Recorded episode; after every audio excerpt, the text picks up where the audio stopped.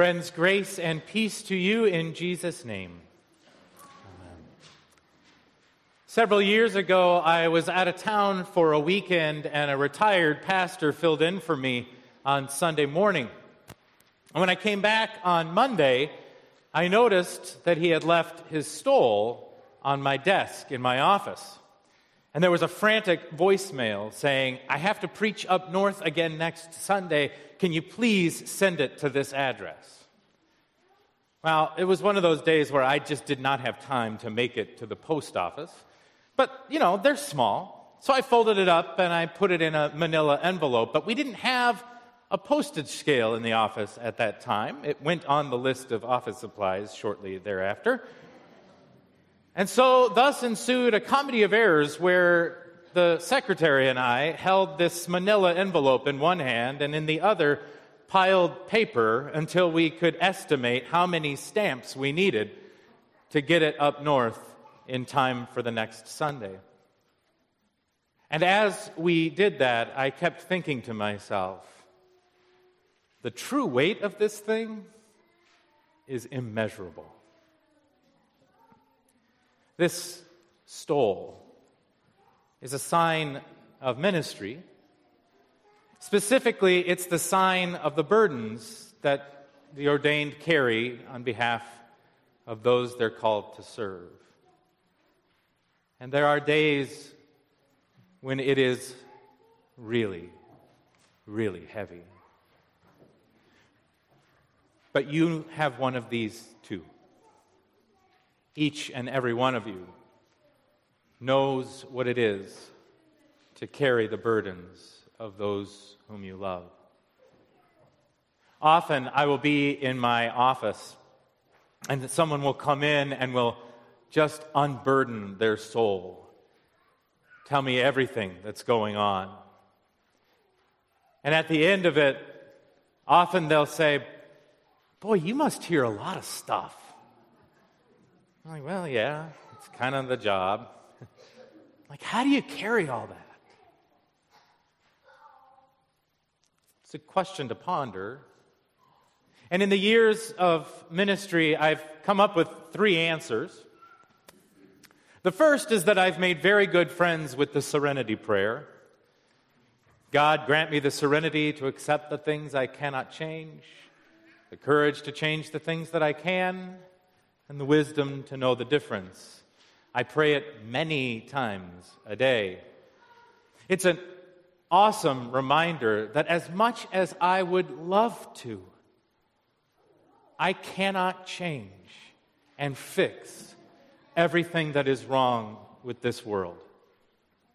And I can't change and fix everything that's wrong with you. And so sometimes you just got to Pray for the peace that passes understanding and let it go.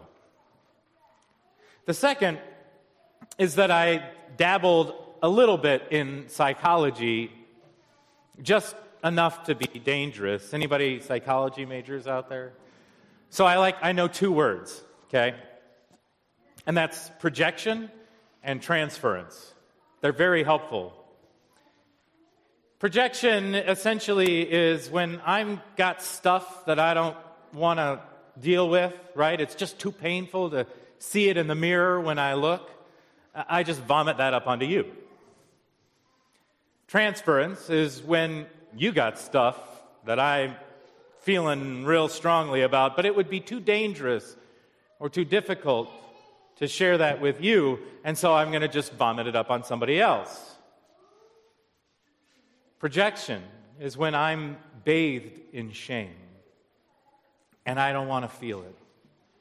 And so I just start pointing out all the things about you that are wrong. Transference is when you're mad at your boss, but you kind of want to keep your job. So you go home and you yell at your kids instead. But the third thing is this it's this sign, this tiny strip of cloth that some days is immeasurably heavy. It's a reminder that in ordination I was called to carry the burdens of those whom I am called to serve. But I only carry them as far as it takes me to get from my office or your living room or the hospital or funeral home to the altar, where there I take this off and I lay all of that down at the foot of the cross, the one and only one who has shoulders broad enough and a back strong enough to carry it all. This morning I noticed a little detail in the story from the Gospel of John. Perhaps you noticed it as well. When Jesus begins his long march up the hill of Calvary, Golgotha, the place of the skull, the Gospel of John points out to us that Jesus carried his cross by himself.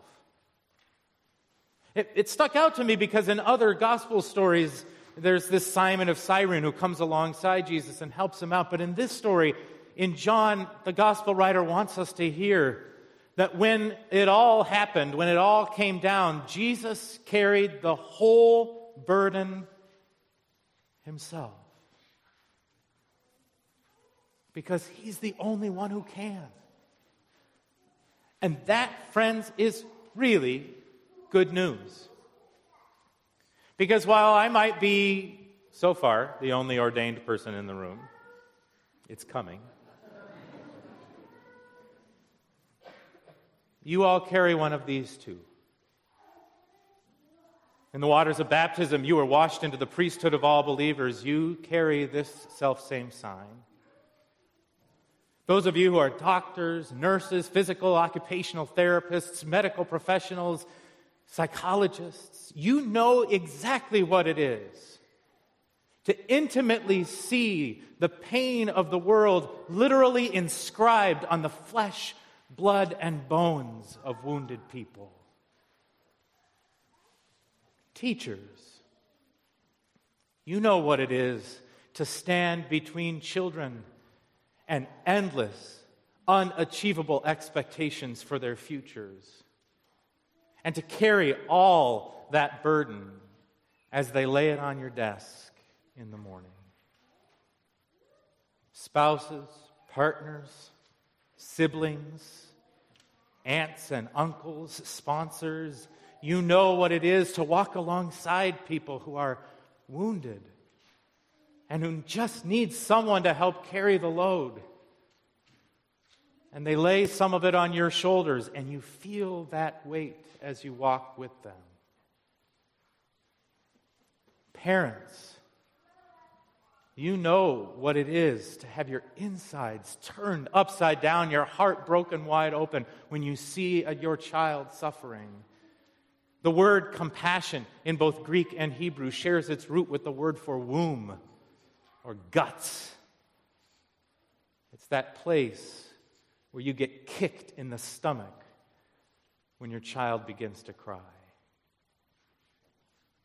Kids, if you don't think your parents are dumping some of their crap on your shoulders, I got a bridge to sell you, and more importantly, some pretty good book recommendations. No matter what you do from Monday to Saturday, you know what it is to carry the weight of the world on your shoulders. And there are days when it is too much. And so, thanks be to God. The good news for us, especially as we enter this holiest of weeks, is that you cannot and you will not ever carry your weight, the weight of those you love, and the weight of the world alone. You can't do it. You won't. And the good news is that you cannot and you will not carry that weight forever. For you carry all of that with you to the cross.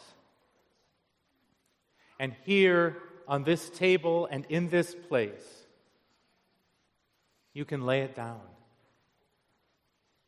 For here there is one whose shoulders are broad enough and whose back is strong enough to carry it by himself, to go before us with the weight of the world in his hands. And so, as we lay those burdens down, we watch and we wait as he carries it ahead of us. And then, with joy, we are free to dance the Easter dance and sing the Easter song and live the Easter life forever. And thanks be to God. Amen.